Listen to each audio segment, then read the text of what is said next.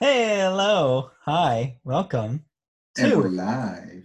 We are, well, we're not live, but We're live as can be. yeah, we're recorded. But we were this thank you for joining us for this recorded version of the Marooned Media Boat podcast. Yes, we are still marooned. It is April 15th, 2020. And uh, this is episode what 223 23, 223 big two two 224. 224 223 one of those um It's thank you for there. joining us again this week. We yes, we are still marooned. We are still recording from separate houses um, here in lockdown city. But we are still recording, and that's what counts. Yes, there is still a Mediamo podcast. Uh, we will never go away. Well, I mean, maybe someday, but Hey, don't put Far that voodoo on me, Ricky Bobby. so yeah, thank you for joining us. If you're not uh, familiar with what we do here, we are a podcast all about the media, including movies, television, video games, and music. Not necessarily in that order, and we have plenty of those things to talk about today. My name is Matt. His name is Mike. I'm Mike. He's Matt. Just the two of us today. No special guests, but that's No, fine. That's We'll probably, fine. Probably We'll- be a short show today. So let's get say we'll get through this pretty quickly then. yeah, let's get rolling right into it. Let's start talking about movies. We are skipping again box office numbers as there are none and moving straight into well, is there a new release this week? Uh, no. I mean, My Spy was kicked off of the schedule. I don't think it is getting a official home release. But that being said, Universal is celebrating the success of Trolls World Tour on home release. Yeah. It's currently number one across all platforms. I assume they did not pay for that, but who knows?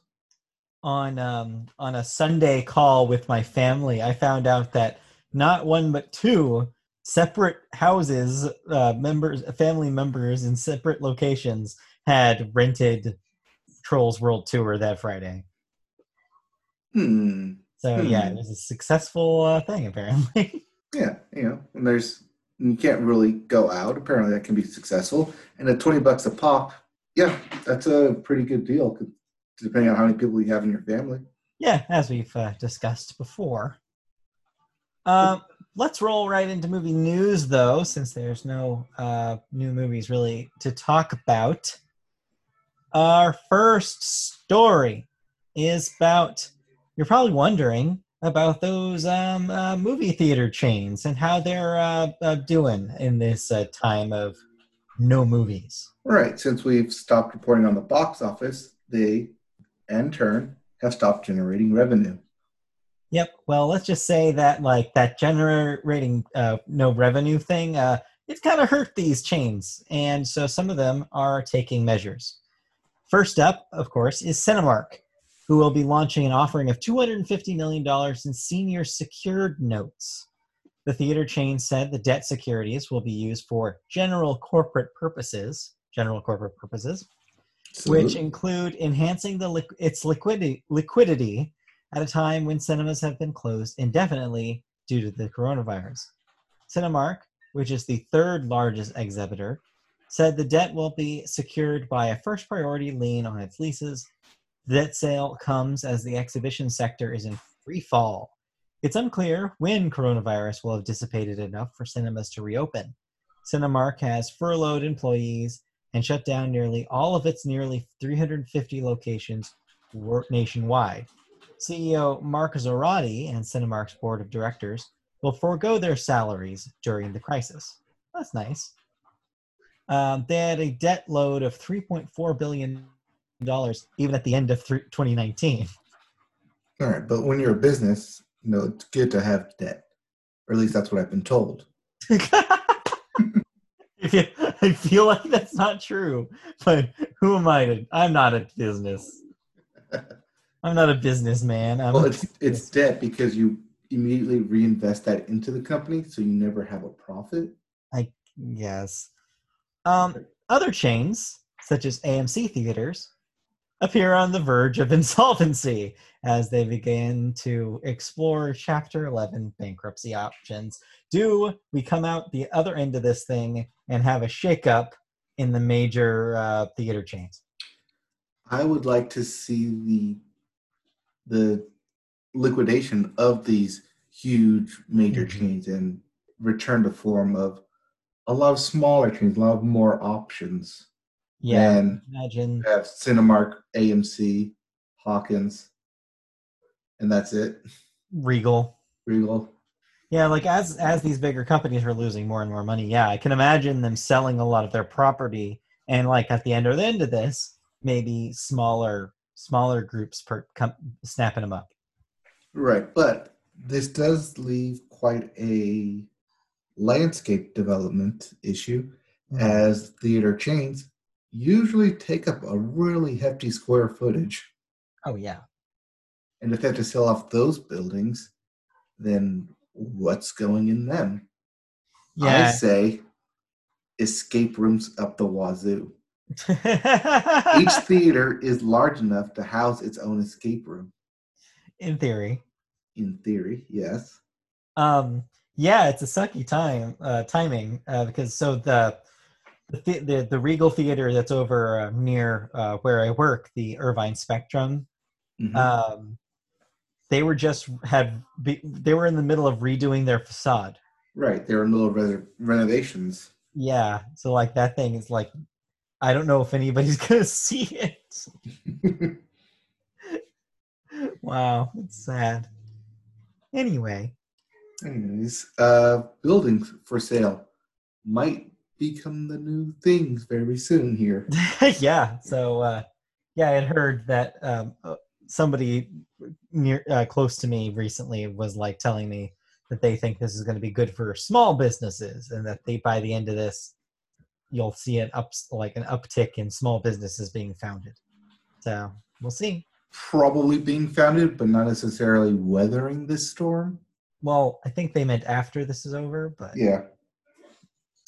Anyway, um, that's it for that story. Let's move on to our second story, which is a little bit more upbeat. It's about Plan B Entertainment, none other than the Oscar winning production label co founded by Brad Pitt. Yes, Brad Pitt, executive producer, Brad Pitt. The B is for Pitt, uh, uh, Brad. I Yes, the. B is for Pitt. You got it right. no, it's for Brad, I guess. Um, they have signed a first look feature deal with Warner Brothers Pictures. Uh, Warner Brothers will also handle global distribution of Plan B titles under the terms of the agreement. The move to WB comes after a three year first look with Megan Ellison's Annapurna Pictures. The agreement represents a doubling down on Plan B's vision of substantive theatrical movie going experiences made with top filmmakers and often premium intellectual property. Why do you think uh, they're uh, making the hop from an indie to a major? Did they win any awards in the past three years? Uh, you tell me. That'd be no. okay. So, uh, 12 Years a Slave was a Warner Brothers picture. I don't believe that was Annapurna, but that was their one and only basically big hit with Annapurna. And I can see why they would go. Is this a marketing move then, you think? Do you think that they just think that Warner has more money to like throw in front of uh, the Academy's face? Uh, partially that, and I think also the returns on pictures from Annapurna, as we have reported on, they haven't been too good at both Annapurna and A24. While they both make really, really great films, the box office says otherwise. Got it. Okay. And I want to say this is more of a business marketing decision than a creative one. Yeah, no, that makes sense. And if you're Brad Pitt, uh, you want your name seen in more places, so that makes sense. Well, not only that, but now Warner Brothers can hand Brad Pitt a starring vehicle for him, which he would not only get paid upfront for acting, but also on the back end for producing. Yeah. True. That is true. So, as we say here in Media Bell Podcast, it's a business. it's amazing. yep. All I may not well, like it. I may I may still like Annapurna Pictures and what they're doing over there, but it's a business, and this clearly feels like a 100% business financial game, which is a good move for Plan B. I'm not dissing that it's a bad move. This is definitely a good move for them. That makes sense. Yeah. All right, let's move on. Um, before we move on to uh, television news, did, Uh, did not watch Trolls. I did Okay. not pony up the twenty dollars. So, all right. Well, I got nothing, no movies to really start st- talk about either. We've been watching old stuff here. Ooh, you should Watched- watch Old Yeller. No, we watched Aladdin and The Little Mermaid. Like I said, you should watch Old Yeller. I'm not gonna watch Old Yeller. It, it's on Disney Plus. That doesn't mean I'm gonna watch it. Okay. Let's talk about television, and we always start the television uh, section of the show with Sports Corner.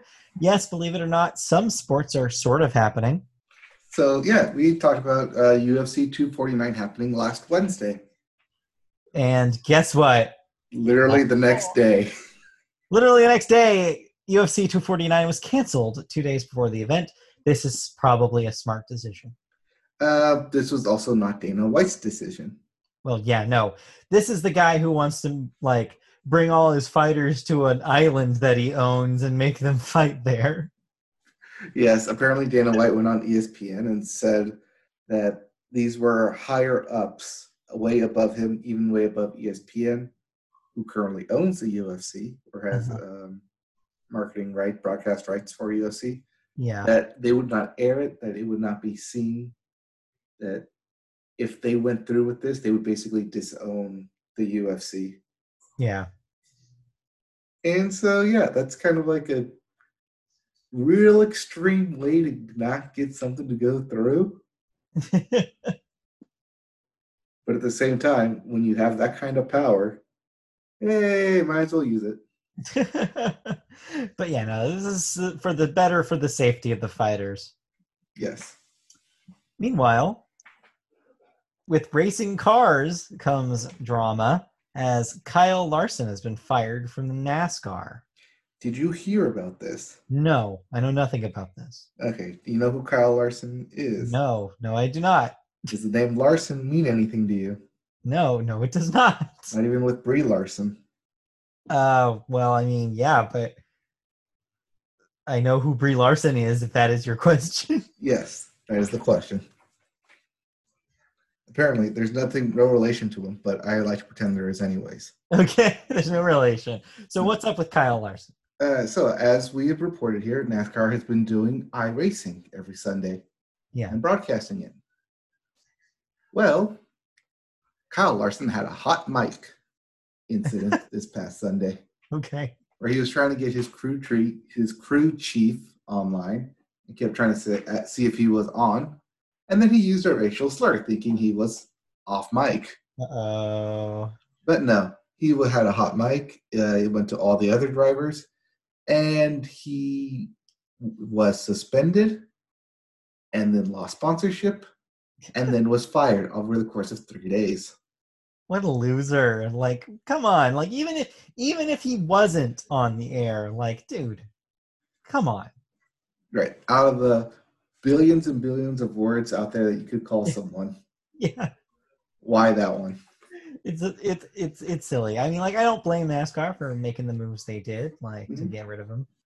Um, because yeah, like that's stupid. It's stupid. It's stupid on multiple levels. Like, first of all, notice when your microphone is on. Yes. Um, this is also of note because he was supposed to be like the hot commodity coming up at the end of this season. Hence, he was set to be a free agent and potential tens of millions of dollars being thrown in his face to drive a car. And now that might not even happen. Yep. You know what? Yeah, like he needs to really, you know, sit back and think about this for a while. And now he has plenty of time. Yeah.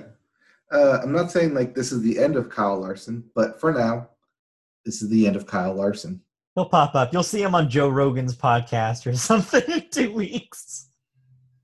Yes, but hopefully this is the beginning of the Watermelon Man. Yes, there you go. So there are still heroes in the world of NASCAR. Yes, everyone get get to the watermelon crawl over to Ross Chastain. Yep, we can still celebrate Mr. Watermelon and the Roval. and that is all the NASCAR you know. Yep, that's all the NASCAR I know. Moving on. Speaking of people in charge of very uh, of, of, of very high profile uh, fighting sort of events that were still happening. WrestleMania, yes. Uh, yeah, WWE um, is in the news this week um, for a couple reasons. Uh, one that you have down here, the other that I guess happened today.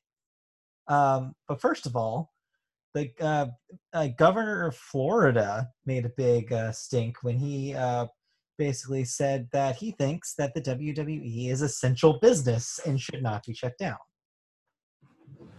Right, which immediately prompted Stephanie McMahon to pump money into the RNC. yeah, no surprise there. I mean, that was already happening. Yes. Uh, we've al- always known the McMahons are big, big uh, conservative supporters. Um, the stuff that came out today, presumably following all this controversy, was that uh, uh, they're pulling a lot of funding uh, from the WWE, and there was mass layoffs, including some very uh, high-profile talent that will yes, now no longer. uh, there's part a huge WWE. mega thread today Yeah. about uh, wrestlers getting let go, about people uh, in the production facility being let go as well. Yeah. I mean, this was inevitable. In order for this thing to be sustainable, they have to s- cut costs because they just cannot operate like they used to. hmm So this had to happen. And plus, I saw somebody point this out as well with the XFL being obliterated, uh, which is the next story, um, filing for cha- Chapter 11 bankruptcy. The McMahons are feeling it extra heavy. Yeah. Uh, speaking of, that is our next story uh, in sports. Yeah. XFL files for Chapter 11. That's the second time. Again. So um, the theory is is that in order to bring the XFL down, you need to have some sort of national catastrophe. You know, you're not wrong. Uh, right? Every time it, every, or the X, either that or the XFL is in itself a harbinger of bad news. like when when the XFL is rebooted, bad things are about to happen. it's what the X stands for. Yep. So yeah, sorry uh, about your uh, XFL fantasy league. Okay. I am currently at number one in my position, So and I that will stay there. Yeah, that means you will win by default. Yes, I will win by constantly setting a lineup and having at least one person score a point. Yep. All right. Um, next up in sports, ESPN.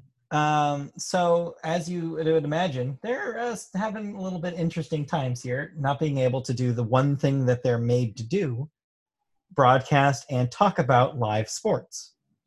Um, mean, so- they can no longer entertain with sports programming on a network. Exactly. Exactly. So with the, the network that's built on that, uh, you might have an issue right now.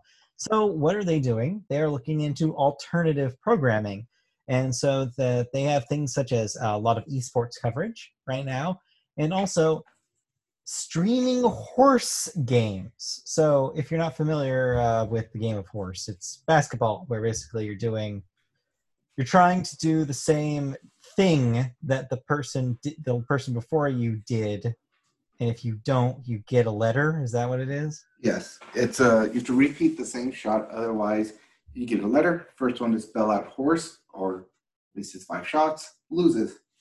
Right. So they were doing this by streaming so people would set up their webcams in their own personal basketball courts and they would broadcast themselves doing this. I watched a portion of this. Hmm um, on happenstance i just had turned on the tv it was on espn and so i saw some of this happening i was like oh this is kind of this is kind of a neat idea.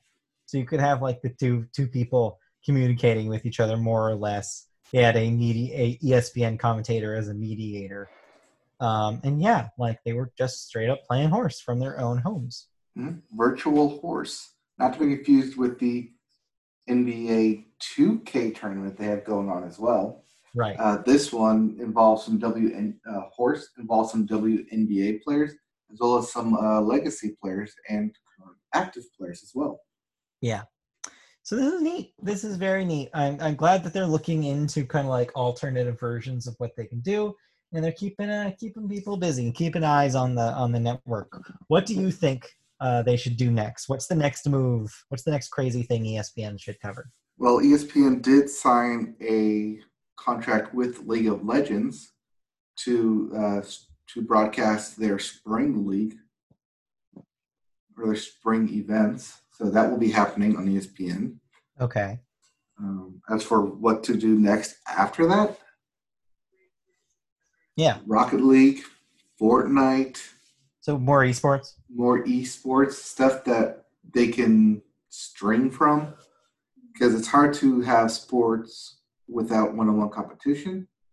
Um, the other way to do it would be social distance golfing Oh yeah. because that is a single-player game that you can have as long as like they're one course away from each other.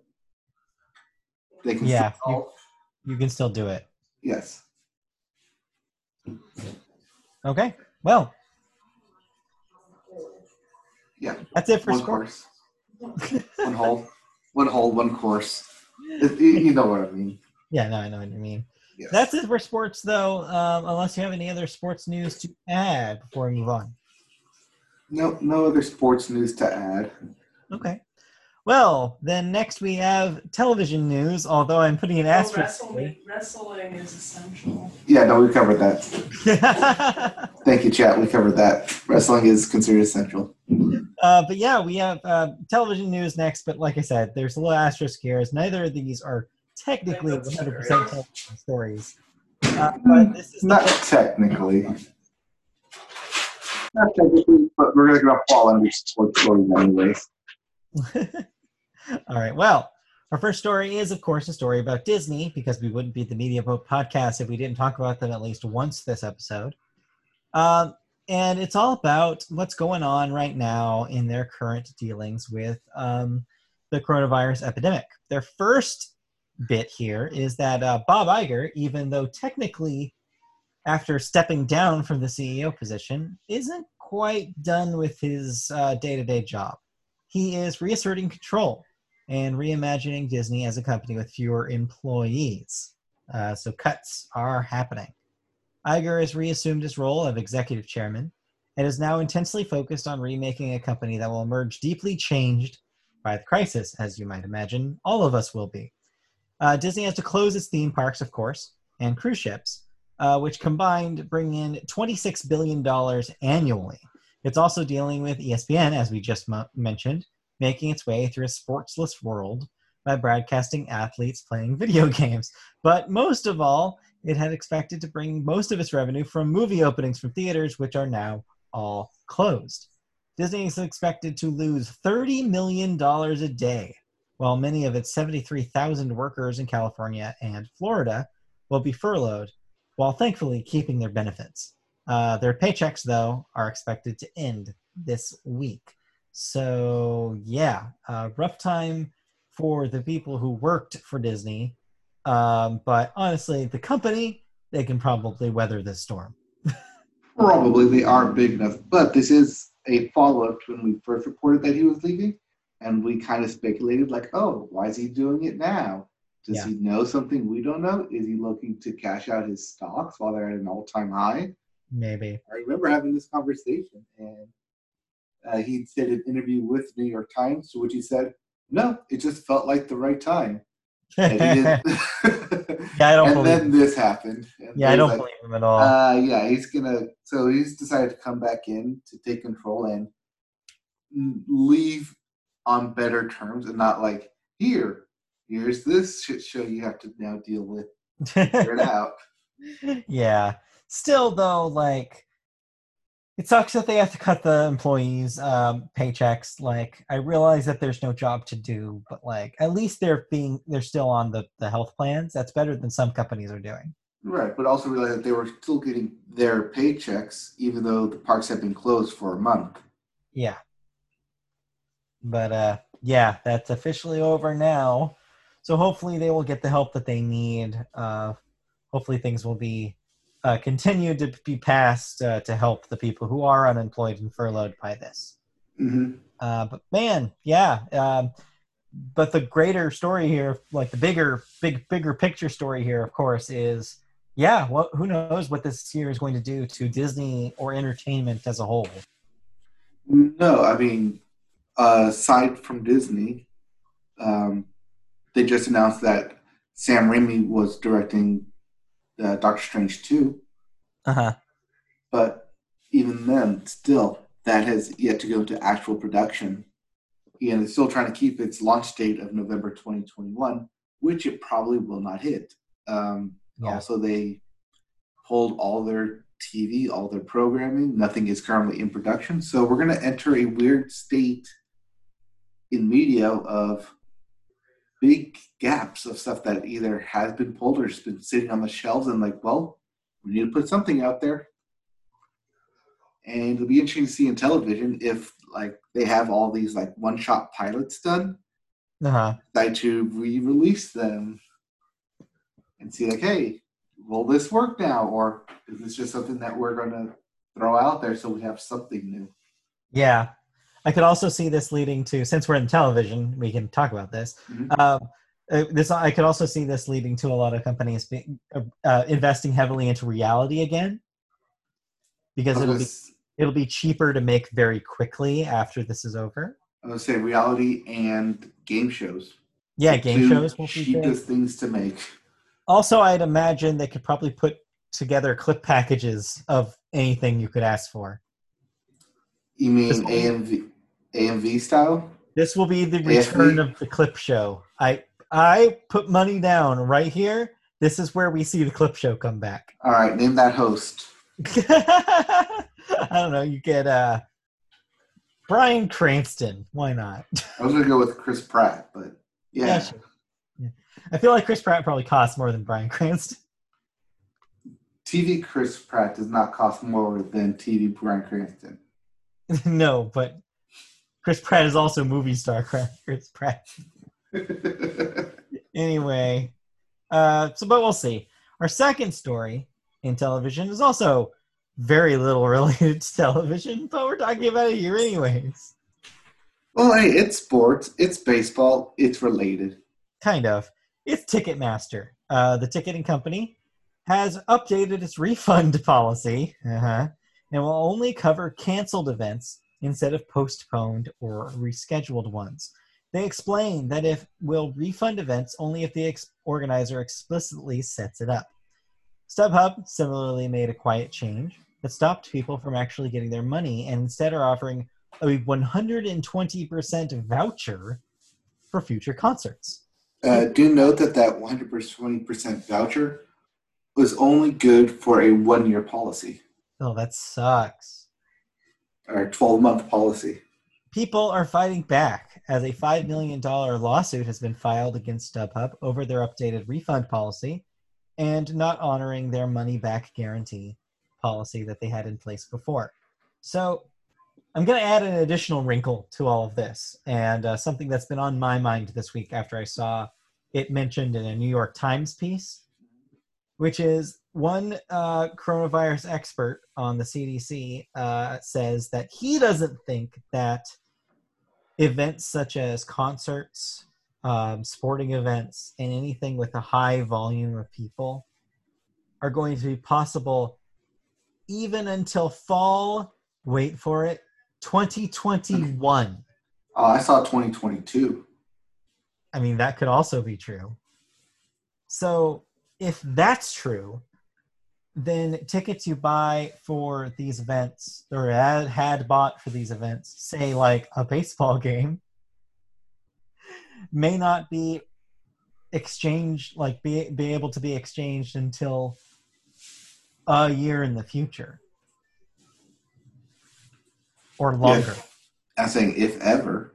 Um, yeah, I mean, because if Ticketmaster folds, which, yes, they are a big enough company that they probably won't, but then again, so is AMC, and that's folding. Uh, but you know, if it folds, then that money is literally gone. Yeah. Uh, the reason I bring up Ticketmaster and MLB together is because they partnered like 10 years to, oh my God, it's 20 years ago now. Wow.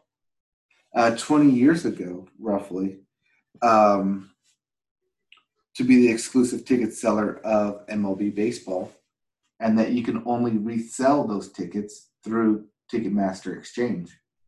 Yeah. This So, uh, includes not just regular tickets, but season ticket holders. Yeah. So, uh, listeners of the show may know that I'm specifically um, interested in this story because I have a pair of baseball tickets Oh, so do I. that I'm not sure what I'm going to do with now. Now you Uh, have physical tickets though. I have physical. from digital tickets. Yes. I have physical tickets.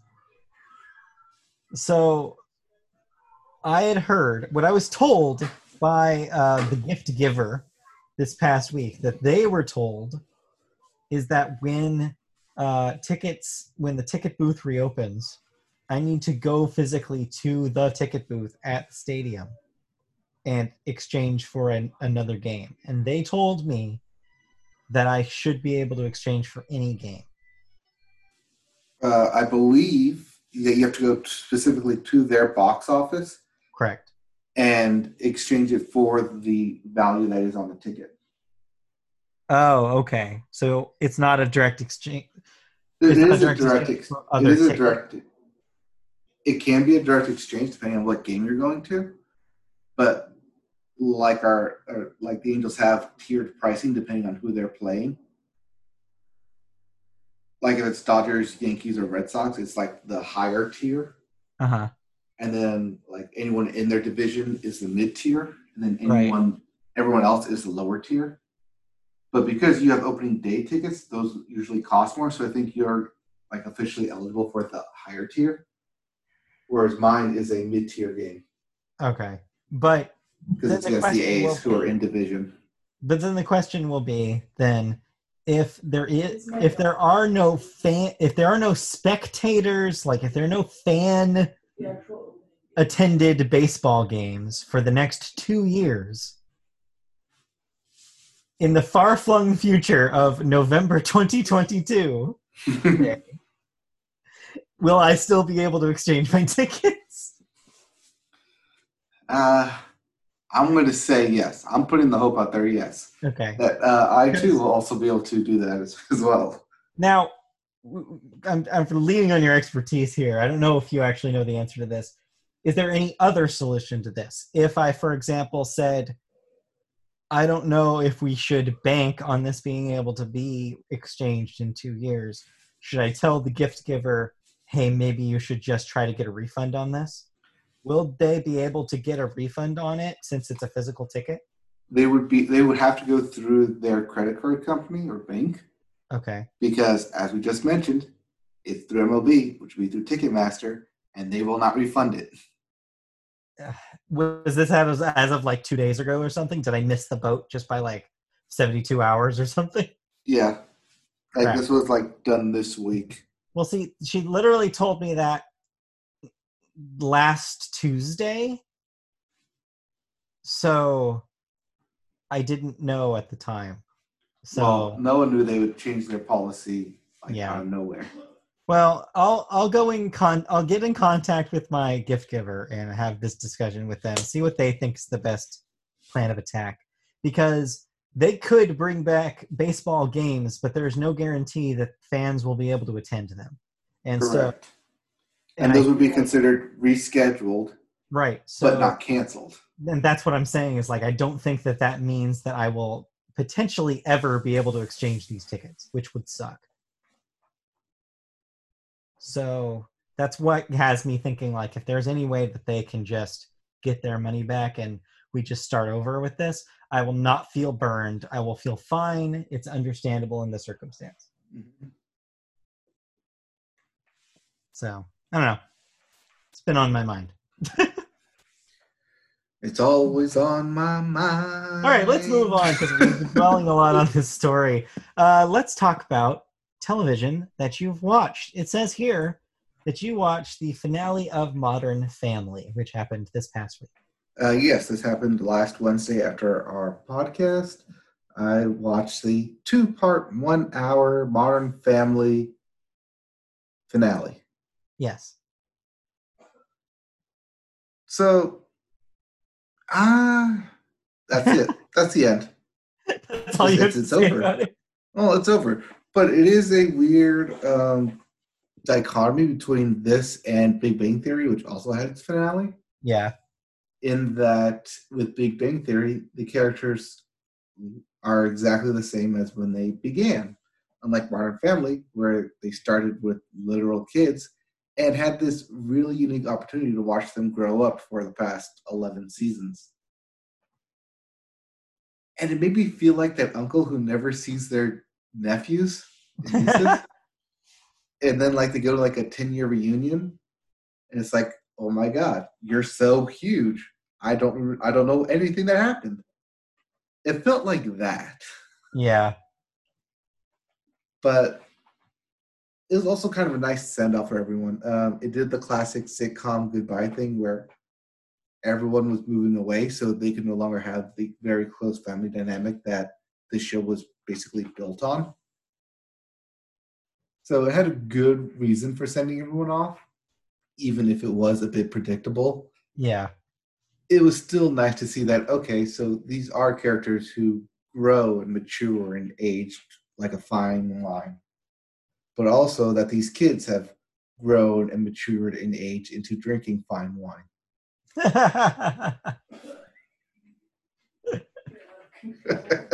wow. yeah it's a it's a nice show i i what from what i've seen i've enjoyed it it'd be interesting to see how much like rewatch a bit rewatch or replays it gets Uh-huh.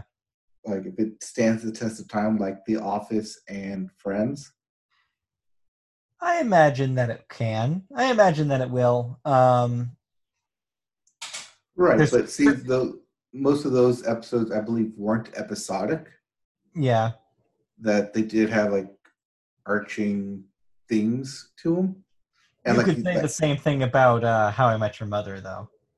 yeah yeah you could say the same thing but then again look at that rewatchability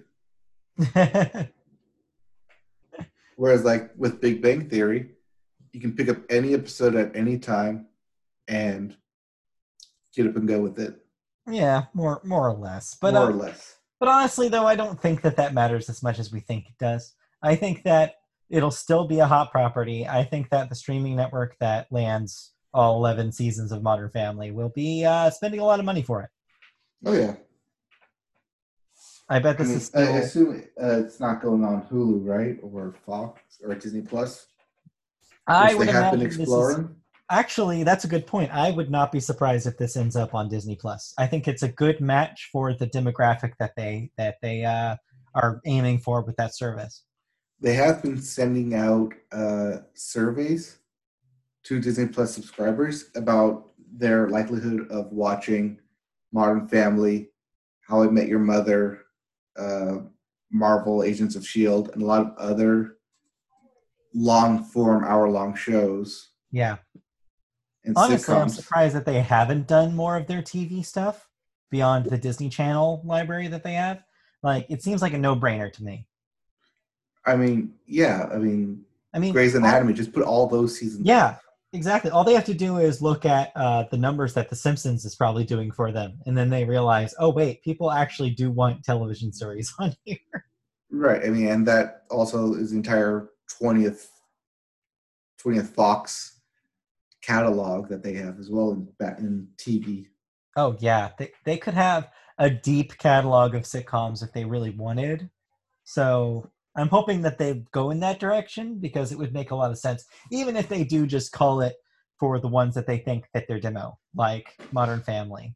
Basically, it's doing them nothing sitting in a vault because I don't think people are actually going to purchase complete seasons No, DVDs no. like they used to. Yeah, DVD sales for the like seasons of television has been dead for a while. Right. It's all about the streaming now and who has the streaming yeah. contract. It would be smart if they they got into that business. Mhm.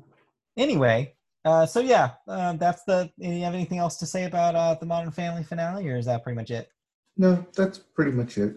All right. Anything But- on um, anything from the Disney Plus um, world that you need to talk about, or Uh, I did watch the Maggie's Playdate oh, the short? short. How's that? Fun. I enjoyed Okay. it. I liked it. It was uh, a real nice touch. Do you think it has a chance on uh, doing an, another, getting them another Oscar? Well, I didn't realize that it was uh, put in front of Onward Yeah, until I read the article later about it. yeah, it was.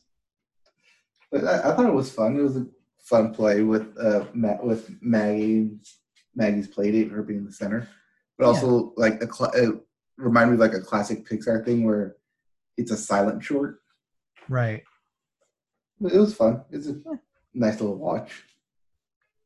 But you also watched something on TV that you're not telling me yet. Yeah, I watched something uh, that I didn't write down, uh, like because I forgot, but it it, it actually works in uh, my favor here because you're gonna be shocked.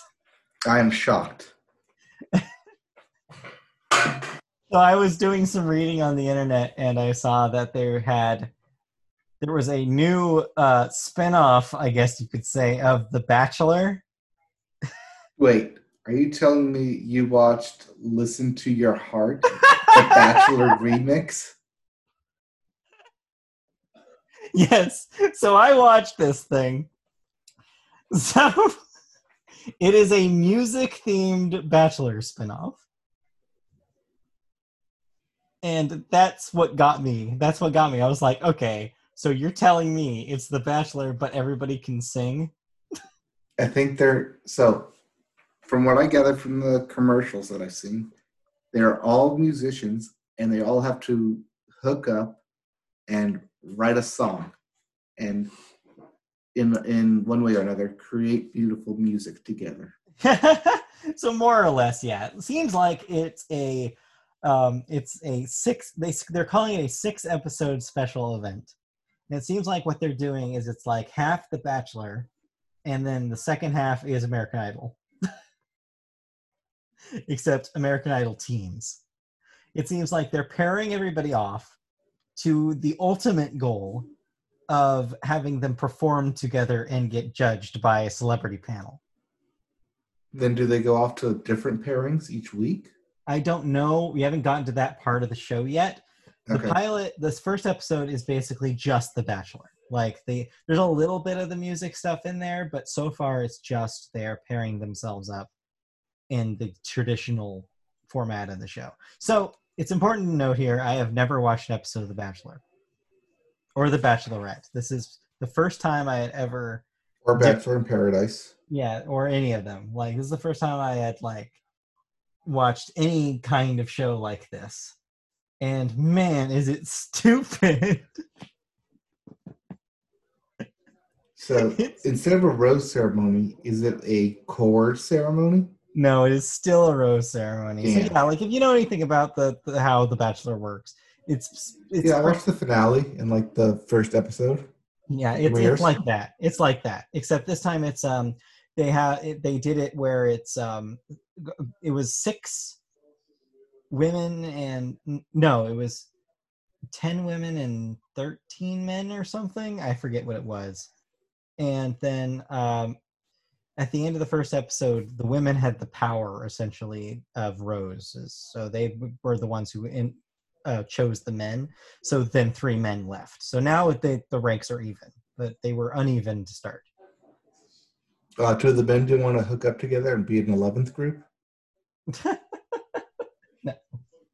Anyway, um, so yeah, like the the structure seems mostly the same. It's like, oh, let's put them all in a place, have them meet and greet with each other, have them uh, choose who's going to go on dates with each other. There were a grand total of two dates in the episode in the first episode, and then at the end was the ceremony where everybody got chosen. Um, so the dates were all music centered. So two two people ended up going to Capitol Records, ended up um, recording a song with a producer who had worked with John Mayer. Guess what? It was a John Mayer song. and then of course the couple kissed at the end of it on the the roof of the the Capitol Records building. Wah wah wah. Um, Well, it's then- not like they could hide in any corner. Then the other Yeah, date, roof. which seemed a lot smaller in uh, comparison, they literally walked around the corner to the patio, and the Plain White T's were giving a free uh, uh, live concert. You mean a private concert to just the two of them? Uh, I thought it was just going to be the two of them, but there was like a group of people behind them, and I don't know who they were. They were not competitors. I wonder if it was like a fan event. Yeah, maybe or something. But yeah, the Plain White T's. You know that very relevant in 2020 band, the plain white tees. Yes. Um, most famous for birthing a lot of Delilahs. My favorite part of all this, uh, that whole section, was that the woman who was invited on the date to see them, um, her interview comment about how she felt about the date was, "Oh, and the Plain White T's, they played so well." That's it. The only comment, the only soundbite they got, or they So- so I so I was I was talking to a friend of the show, Christy, uh, about this, and I was like, "That is the thing that you say after somebody drags you to like a jazz concert and you don't like jazz. That's the thing that you say to them when you're driving home. You're like, "Well, they played well." I don't believe I've ever said that to you. they sure played those instruments good. they sure know how to play. they sure are professional musicians. anyway, uh, so yeah, it's Are you gonna stick with it? I that's a good question. I don't know. I think um I mean my takeaway from after watching it was like I get why people watch these shows now. Like it's a hate watch. It's a I want to watch this so wait that way I can watch these stupid people do stupid things and get their comeuppance. And like that's what that that's what this is. Like so now I have like a little bit of more appreciation for the people who are addicted to this kind of thing and so I could see myself getting into this if I did continue. So it's a question of whether or not I feel like I need that kind of energy in my life. I did have a I did think though while I was watching it that it would be a lot more fun to watch with other people. Because I was watching it while I was working and I kept having moments where I was like I just wanted to yell at the people on the screen. And Oh. so yeah, I think it would something. It's something that We should watch it then because we have both a very Trump voice and a very Valley Girl voice that can do excellent commentary on it. yeah, I recommend you guys check this out because there's really some priceless, stupid moments in this one that will just like I just couldn't. I could not believe. Okay. Well, we're looking for more trash TV to watch. Oh, so it maybe is. we'll check it out. This is trash TV with a capital T. It's so stupid. You should watch. You should. Okay. In that case, yes, watch this. It's it's a little long because it's the first episode, so I think it's like an hour and thirty. But like, it's it's a whole lot of stupid. Yeah. All right. Uh, Oh. I'll definitely put it on TV and see what happens. but that's all I got. So, uh, any other television before we can move on to cancellations and renewals? Mm. Tiger King episode, new episode was on Sunday. we put it on for a minute and then immediately turned it off when we realized it was just Zoom calls. Oh, Um, and then, oh, we're watching a new show on Netflix called The 100. It's Okay. about a bunch of people, about 100 people, two from every state, who are putting being put through human tests. And it's like one big human test lab rat experiment oh, to like identify human conditions, but in a live setting or weird. in a televised setting. It's interesting. They have some interesting topics like w- what is the best age for people? uh-huh. Um, is they did like gender, boys versus girls. Um, what's like how do our reflexes age over time? different stuff like that. Okay. Profiling, racism, hmm you know, fun fun categories. Fun stuff like that. Yes. Uh, there's only like seven or eight episodes, so it's a nice, easy watch. I think, Okay. think that's been our lunch show for the past week. Well- Other than that, nothing much. Because I've been playing video games, and we'll get to that. Yeah, We will Video get to that. But first, con- cancellations and renewals. We have two renewals and a cancellation for you. All right, what am I no longer watching? Over on Fox, you are still watching 911 as it's getting a fifth season, and 911 Lone Star, the spinoff, which will get a second season. Yes, I have 911 recorded that I need to watch. We'll get to that. All right. And then also, CBS has canceled God Friended Me after two excruciating seasons. Oh, God friended me, and then CBS unfriended me. Pretty much. Uh, have- Uh, but uh, speaking of stuff that I've recorded, Lego Masters tonight is the finale. okay. So I have that recorded. I will be watching that and hopefully see some amazing Lego builds. Hopefully. I'll have to catch up. I'm a couple weeks back. So, Yep. Um, also, Spring Baking Championship is up. That has been pre-recorded, oh, yeah. or at least you know that whole season or this season has been pre-taped. So we Right. have that to look forward to. Cool. Sounds good. All right. Let's Cat go loves the show. deaths here, which we have a bit of a list here. Uh, first up, Thomas L. Miller, a TV producer, uh, produced Happy Days, Family Matters, Full House, Step by Step. So a cavalcade of sitcoms for you. Yeah, I don't, and- I don't remember if we covered that last week. I know you mentioned one last one, but yeah, no, I don't think so. Yeah. Um, Ann Sullivan, age 91, Disney animator, worked on The Little Mermaid, Lion King, Lilo and Stitch. and like all those good old Disney Renaissance movies. Yeah. Uh, Hank Steinbrenner, age 63, uh, a co-owner of the New York Yankees. Uh, the eldest son of former Yankee owner uh, George Steinbrenner. Ah, makes sense. Yep. Uh, the other co-owner is the other son. Ah, I see. Then uh, Malcolm Dixon, age 66, actor uh, in things such as Time Bandits, Return of the Jedi, Willy Wonka, oh, Willy Wonka, Willy Wonka and the Chocolate Factory, among Ooh, a little wonky there. Uh, then uh, Saul Turtletaub, age 87, TV writer slash producer, worked on That Girl, Sanford's Son, What's Happening. So another Which girl? That Girl, That girl. That Girl. And then lastly, uh, Chynna Rogers, uh, age 25, real young, uh, rapper. Uh, I saw this one on Twitter. Did you? Yeah, Yeah. I had seen a headline about this one. Yeah, hmm I believe it was COVID 19 related. Uh, I. That's not what I saw. I thought that I saw overdose related.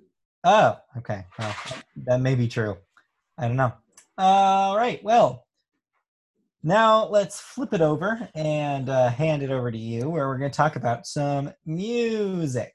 All right, and we start music with the Billboard, and we start the Billboard with the Hot 100. All and right. your hottest single this week, One of the hottest singles this week. Tootsie Slide by Drake. It's not Tootsie, it's Toozy. Tootsie, Toosie. Wait, so that is Toosie? Toozy. Toosie Slide by Drake. Is there a dance to this? I don't know. I know he did a video with it, but I have not watched it. Can we make up a dance to this? if you want. Uh, oh, yeah.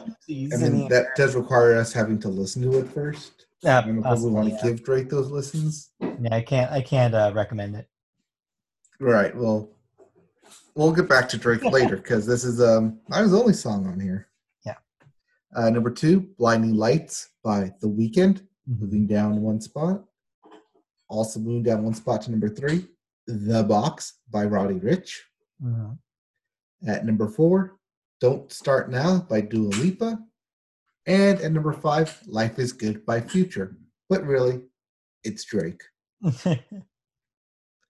Uh, that brings us to the Billboard 200, your albums chart. At number one, After Hours by The Weeknd. And number two, Pray for Love by Rod Wave. Number three, Eternal Atake by Lil Uzi Vert.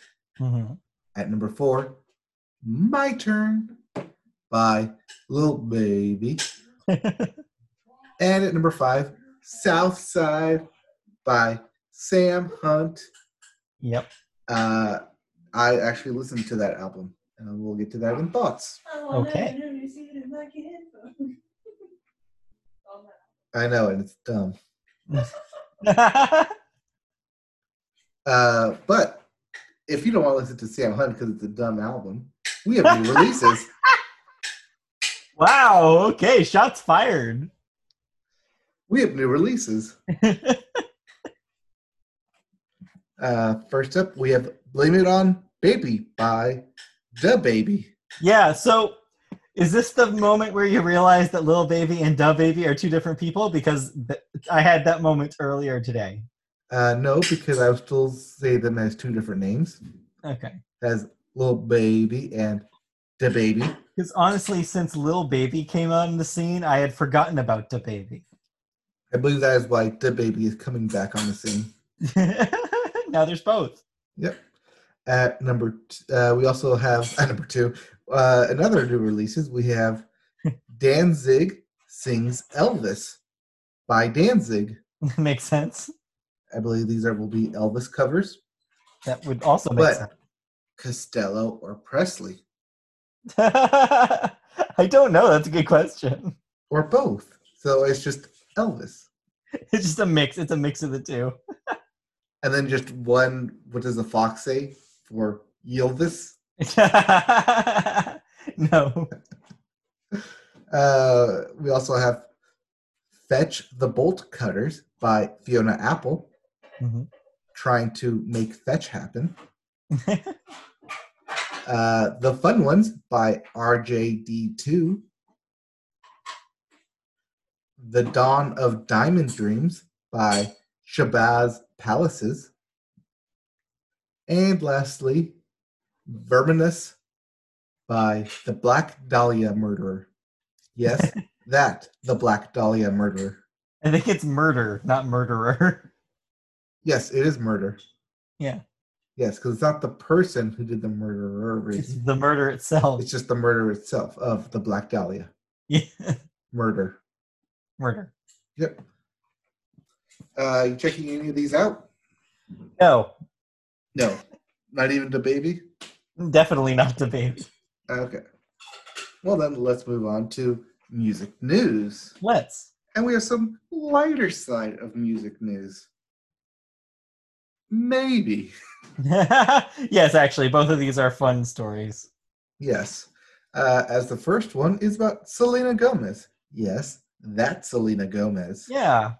Well, she has filed a $10 million lawsuit against the makers of a mobile game, alleging that it rips off her likeness and those of other celebrities. The game, titled Clothes Forever Styling Game, is available for download in the Apple's App Store. Hey, what what kind of game do you think it is? It's a styling game. Yeah, Clothes forever. forever.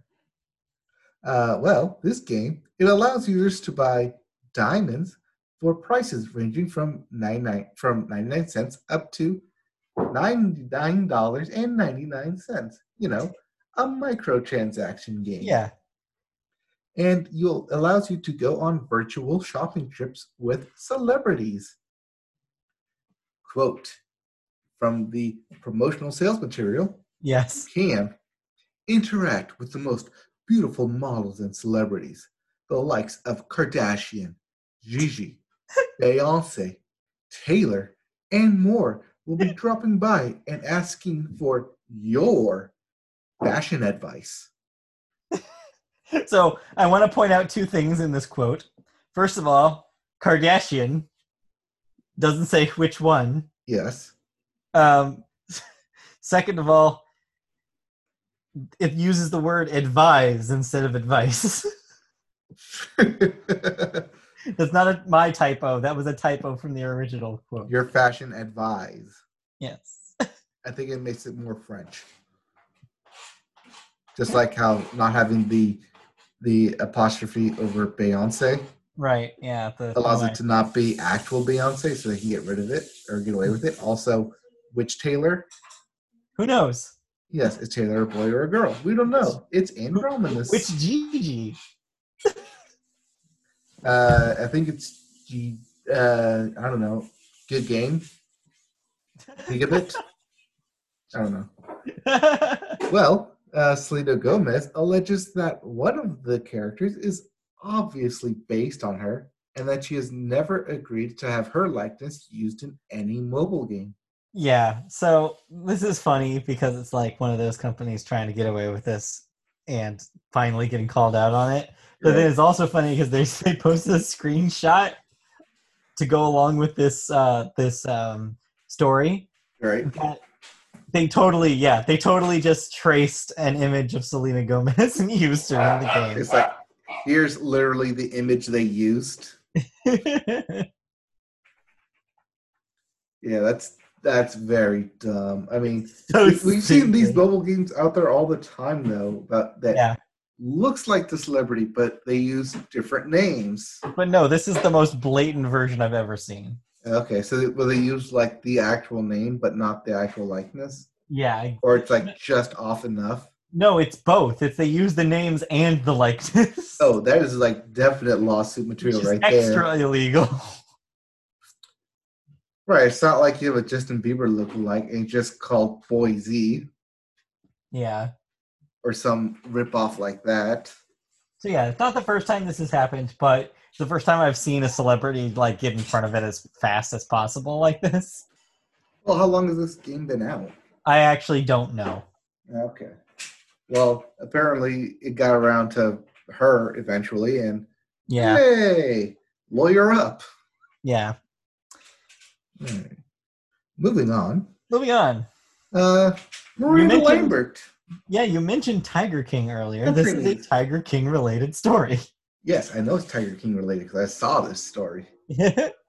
Yes, country singer Miranda Lambert and Joe Exotic from Netflix's Tiger King seem to have crossed paths a few years ago, as uh, Lambert posted a photo of herself with Joseph Joe Exotic Maldonado Passage as quote a little Monday memory on Twitter. well, many of Lambert's followers sounded off in the comments over why she was with the convicted animal abuser in the first place. Lambert posted a follow up explaining she had met the Tiger King star. Um, Mutt Nation, her foundation that helps sheltered pets get adopted, relocated after uh, relocated animals after Hurricane Harvey hit Houston. The organization was looking for volunteers to transport animals animals from animals, Animals. haminals, hatchables, Danimals. danimals, cra- cranimals. Do you remember Danimals? Yes, they were the Gogurt knockoffs. Yeah, whatever happened to Danimals? Um, I think they finally caught up with the law, or the law finally caught up with them. Maybe. Uh, the relocation was looking for volunteers to transport animals from Houston to Oakland or Oklahoma, in Oakland, where there where there was more room for them, and the Tiger King offered to help. yeah. Quote: Some guy named Joe volunteered his trailer and staff. Now I know it's Joe. Now I know it's Joe Exotic. I've never been to a zoo and don't even know he had tigers. Obviously, I've never condoned animals being treated badly. But yes, yeah. I saw this image of her with tigers and Joe Exotic floating around. And it was hilarious. Because at first funny. I thought that was Britney Spears. wow, you got a a slightly younger Miranda Lambert mixed up with with Britney Spears. Well, you remember when Britney Spears was doing like the whole exotic thing with the boa snake and animals? Yeah. Yeah, I thought it was like that time. Yeah. No. Nope. Anyway. But hey, this is when our uh, our paths cross between TV and movies and music. TV and music. Yep. It's rare, but it happens. It's a crossover episode. Hey. Exactly. All right. We listen to some music. uh, yes, I well, we both listened to some music. Yeah. Um, I listened to South Side by Sam Hunt. All right. So back up your opinion here. Earlier you said this is a stupid album. What do you mean? Um, I say that it's a stupid album because songs on this album have been released for three to four years now. okay. So it's not new material. It's stuff that has been singles. Okay, back up first. This is his third album. After his 2015 album, his sophomore debut, he put out a couple singles and still continued to go on tour. Those singles have become since radio hits, but have never appeared on a full album until now. Uh-huh. So for me, it's weird having these songs that are clearly have clearly aged, are clear like the radio hits, being forcefully meshed with songs that he's currently creating to like create the Sam Hunt persona. Mhm. And it's just a really, really weird and awkward album for me. Okay. I mean, As any Sam Hunt album would be. I mean, yes, as any Sam Hunt album would be and should be. Thank you, Chad. so yeah, you're just like there's not enough new material here, and the new material that is here did not make enough of an impression on you. Not as much of an impression as I thought it would. Like uh-huh. I thought it'd be more like, oh, you're just taking like the two, three hits that you singles that you've had and just doing more of that. But except those fall fail in comparison like directly next to them. Whereas if it was like its own standalone album with like all new songs, like okay, you know, maybe these can stand on their own. It's not like as good as the hits that you've had. What songs are What songs are repeats? Like what songs are like the singles that Uh, I am talking about, you know, that song. Let me see here. No, sorry, not it's that song. Oh, it's that song. No, no, I'm looking at my albums here. There's my recently played stuff. Uh, where'd it go? Like, uh, what's the one that's on the radio now? are Kinfolk. Uh, no, not Kinfolk, the other one.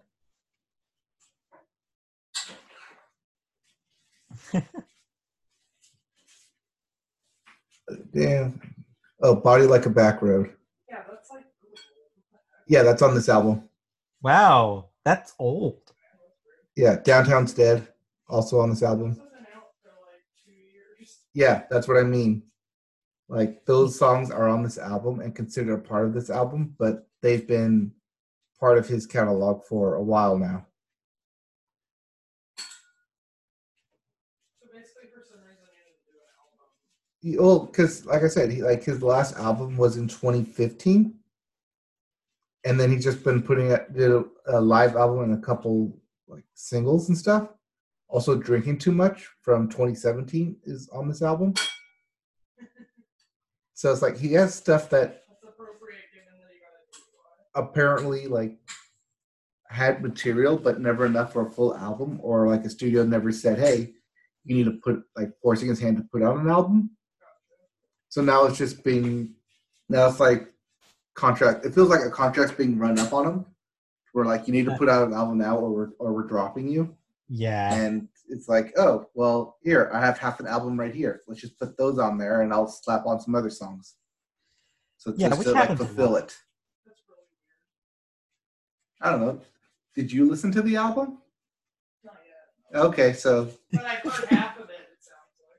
yeah, you've already heard half of it. And like that half is good, the stuff that you've already heard on the radio. It's all the new stuff that that that fails. Like it feels like filler and not the his best stuff. Like he's trying to just like throw something out there. But you know, at least now his singles are now officially part of an album. So that counts for something. Yeah, it's something. It's something. Dot JPEG.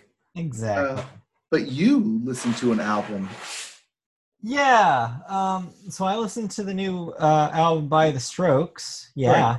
The the new abnormal. Yeah, those new Strokes. Um, yeah, it's a Strokes album. I don't want to shock you here. I am shocked.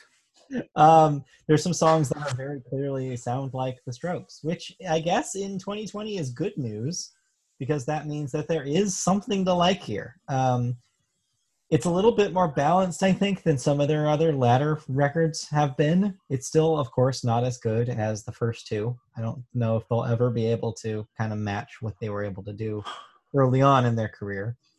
Um, but yeah, there's some decent stuff on here. Um, the opening song is uh, is a real blast, and from there on, it's a little bit more mixed.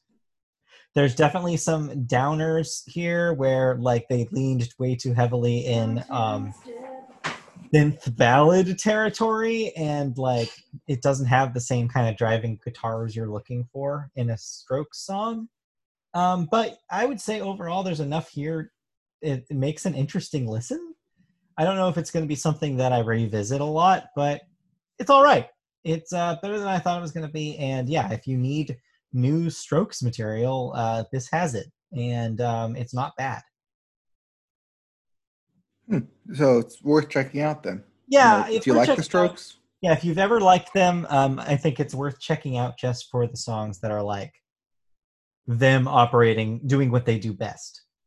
Um, it's not all that, but there's enough of that to keep keep a, a listen going. okay. Yeah, It's all right, Nice. and that's all I have to say about it. All right, and then that means we can listen to anything else, or can we move on to? We can move games? on into the world of video games. All right, let's move on into video games then. Woohoo! Uh, first, upcoming new releases. Yes. If release. somehow you didn't spend your money on any of the new releases last week, we have one new release for you. Space Engineers, colon, Ultimate Edition for the Xbox. That's it. That's it. So on to video game news. Yes. So Um, real crazy, a real crazy one, and then a real normal one this week. All right. First crazy one, Cooking Mama. You know, No. Cooking Mama. Have you heard about any of the controversy over the Switch Cooking Mama game? No.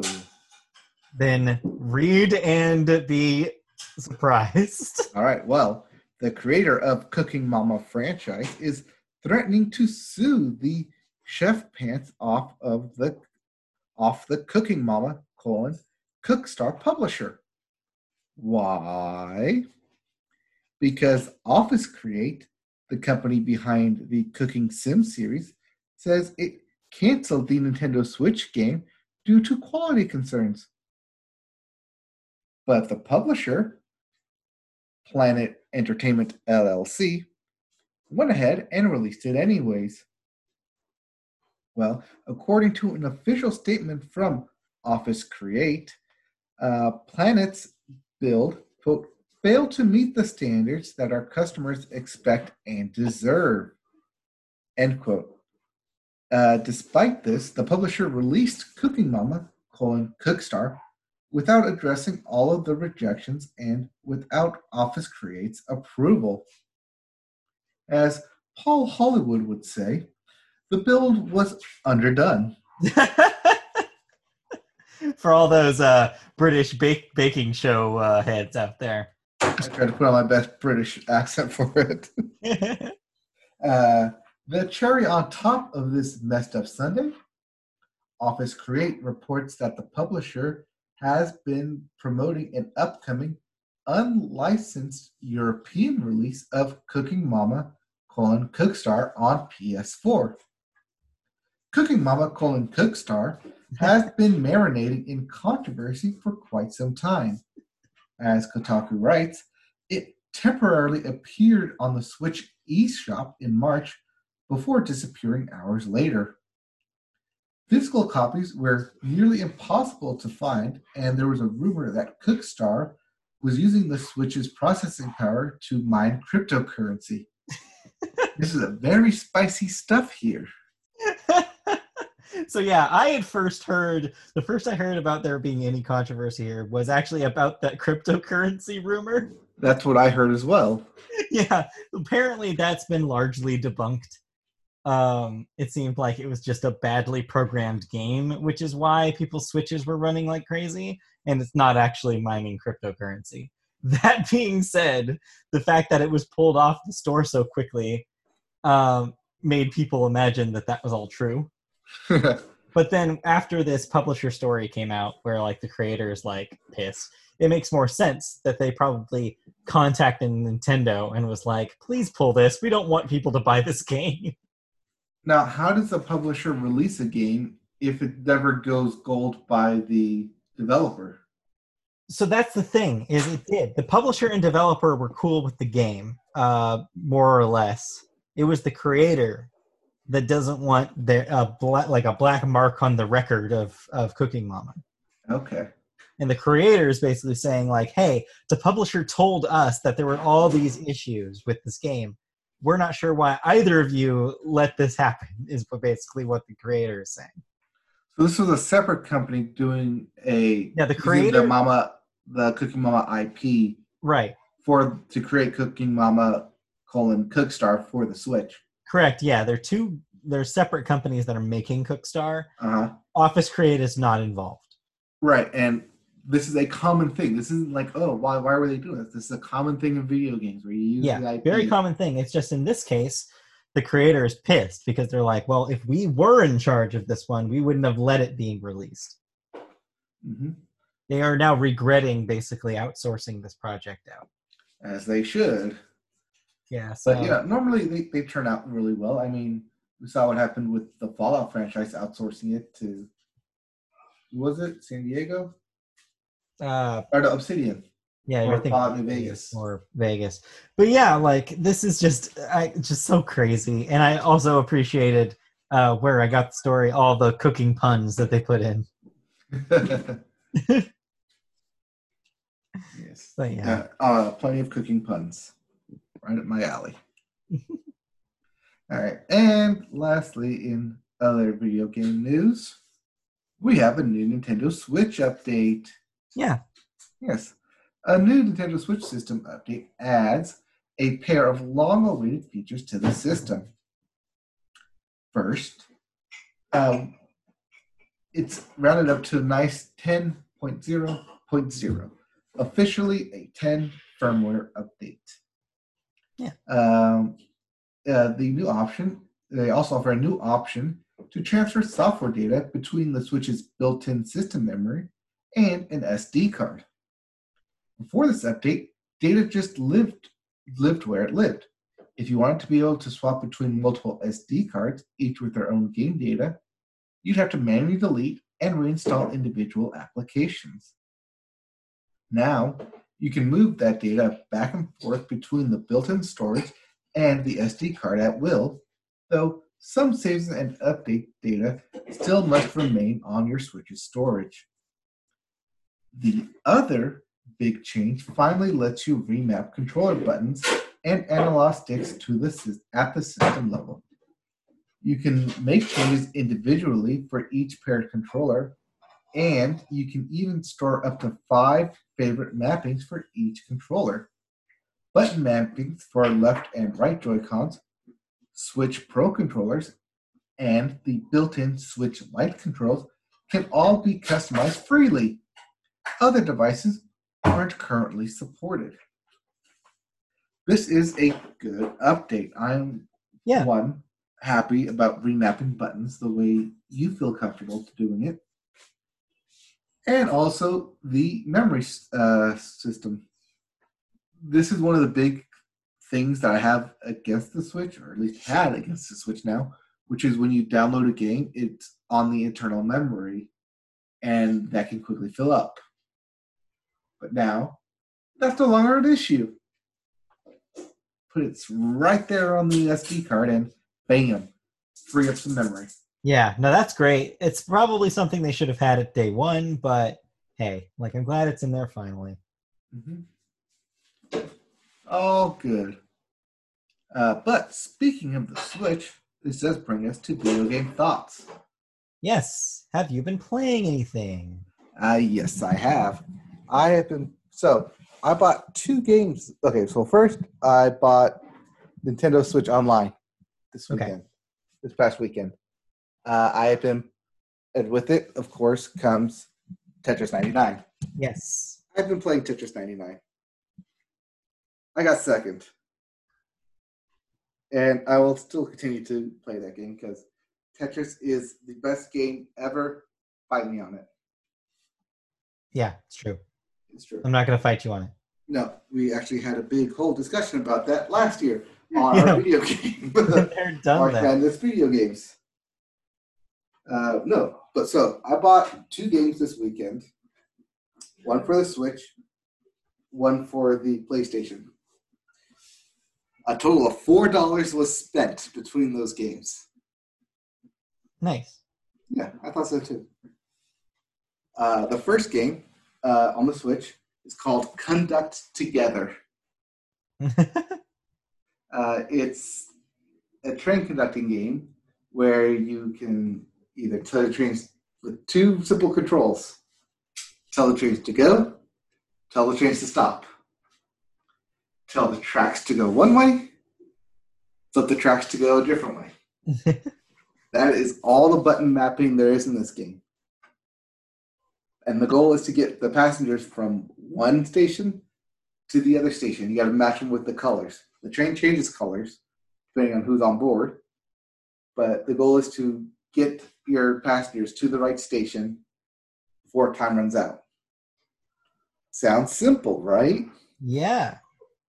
It's not, especially when you take the game literally, as it's called Conduct Together, and hand one controller off to someone else. Say, your wife, for instance, Uh-huh. where one person controls where how controls where the trains go via the tracks, and the other controls if the trains are trains are even running or not. Uh, it and if they hit anything, they hit another train, they hit another car, um, boom, big explosion. It's hilarious. It's fun. It's interesting, and it tears families apart. It's genius and awful. You quote me well, we we are being quoted by the chat that it's both genius and awesome at the same time, yeah. and awful. and awful. There's a little bit of awful. Yes, there's a bit of awful in there, but also like there's different uh, mappings. You have to get people to their to the right destination to get the coins, and the coins allow you to, to level up or to unlock new areas. And after you complete an area, you get a whole new train set to play with. And it's fun and interesting and cute at the same time. Like whole design aspect is very cute and quaint, and I really really like it. It reminds me a lot of Donut Country or Donut County, the art, the art style. but uh, that is a fun game, and I and definitely check it out. It's on the uh, Nintendo Switch sales store, or it's on sale right now on Nintendo Switch Uh-huh. eShop. Cool. Very cool. Uh, the second game uh, I bought on the PlayStation for two ninety nine. It's okay. It's on sale right now, part of the spring sale. Uh, it is the Golf Club Two. Oh shit. So after I'd say about a year of playing everybody's golf, we decided to finally upgrade to an actual golf game. Yes. an actual golf sim game. And boy, oh boy, is it an actual golf sim game. Uh, unlike everybody's golf, where it's a simple uh, X button to start and stop your power swing, uh, there's actual control movements in uh, the golf club too. But at the same time, because these are all user created um, courses, they have just about every course out there imaginable. And also, some you wonder who the hell imagined this course. and also, mini golf courses, because that's a thing apparently that you can create.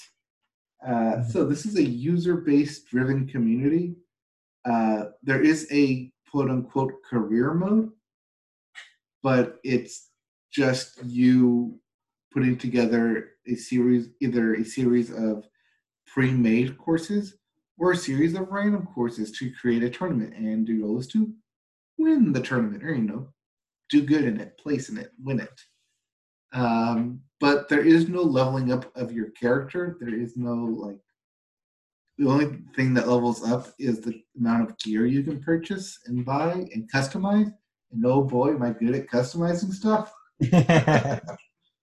Um, but it is a fun game and probably the more accurate of a golfing sim game, especially if you're looking for that right now. Um, it's on sale, like I said, for two ninety nine, compared to the Rory McIlroy PGA game that's like sixty bucks right now. Well, there's a new golf club three. Yeah, there's also a new The Golf Club 3 that just came out as well, which is also 60 bucks. But you know, if you're not that up to date to it or don't really care, The Golf Club 2 for 299. Yeah, that's that doesn't seem like a bad deal. If you like golf. And especially for 299 that we've already like played it probably three, four days in a row now and got a lot of fun out of it. And we'll continue to get a lot of fun out of it. Yeah. Uh, but as I said, I spent a total of three dollars this weekend on those two games. That ain't bad. Yeah. So that means that uh, Conduct Together is currently on sale on the Nintendo eShop for one penny, Wow. which is why I bought it. Yeah, one penny. I was just uh, scrolling through it, saw it said one penny. I was like, shit, I'll pay a penny on it. I, I need to connect my uh, 3DS and Switch account anyways for the rollover. Uh-huh. And I was like, oh, I'll spend spend a penny on it. And yeah, it's hilariously fun. Uh, but like both these games are fun, but for two very different reasons. Uh, but I just have two recommend games: Conduct Together on the Switch and the Golf Club Two. But uh, asterisk on the Golf Club Two because you got to be like into golf because it is really really frustrating and plays like actual golf yeah. unlike everybody's golf where like we got to the point where we were hitting off the championship tees and still ended up getting like birdies and eagles Right, right, right. Different whereas kind of this one game. like yeah, different type of skill set skill set Yeah. because with the golf club 2 i have been heavily bogeying it hmm and like constantly it was like oh like i played everybody's golf it's the same thing right no no turns out i still suck at golf at least this is the more accurate version because like when I hit, it's like, oh, that's like actually what I would hit. And like these courses are like actually what they kind of look like. But it is a user-based driven community, and there are a lot of different golf courses out there that you can look up and download. We played a hidden Mickey one someone created, which is hilarious. But yeah, it's a pretty fun game. But you got definitely got to be into golf to like like it. well, that's fun. Uh, that's that sounds like a really good uh, money well spent. Yes, it's a good three dollars well spent. Yeah. Uh, did you play anything? I've just been playing Animal Crossing. I continue to cross my animals, but that's all right. Have you decided to slap Tom Nook yet? Uh, no, not yet. I've seen a lot of posts about people getting upset at, at him. Oh well, yeah. I'm sure it'll happen eventually. All right, so that's going well for you. Yeah, that's. But that's pretty much it. That's all I got. All right, perfect. And then I think that's all we got, right? Unless there's anything else. Yeah, I think that will do it for this episode of the Media Boat Podcast. All right, so let's wrap this up. So, thank you for joining us for another recorded marooned version of the Media Boat Podcast. We will be back next week for another one. In the meantime, find our archive versions of our live streams on youtube.com. Search Media Boat Podcast, find our page, like, subscribe, and click that bell to be notified when all of this is over and we're live again. You can also listen to the marooned version and the recorded versions of previous podcasts in podcast form on services such as Apple Podcasts. Search Media Boat Podcast in there, and you should find all of us there. You can find us on social media channels like Twitter, where, our handle is at MediaBoatCast, on Facebook, where you can find our page by searching Media Boat Podcast, um, Twitch.tv slash MediaBoat, where you can see us playing video games like a lot of baseball lately, um, maybe some golf. I don't know. Yeah, I'll probably stream some golf on, on that. Then, um, if you want to uh, help us out, if uh, you have a chance, we will be announcing soon when our Patreon page is back up, probably after all of this is over. So keep an eye out on that. It will be eventually located at patreon.com slash mediaboat. Uh, but yeah, we'll be back next week. Thank you for uh, listening, and we uh, make sure to download us next week for another edition of the Media Boat Podcast. Yep, another marooned edition with more news and thoughts, and hopefully some special guests. Maybe we will see. All right, thank you all for tuning in. We'll be back next week. Bye. Okay, bye.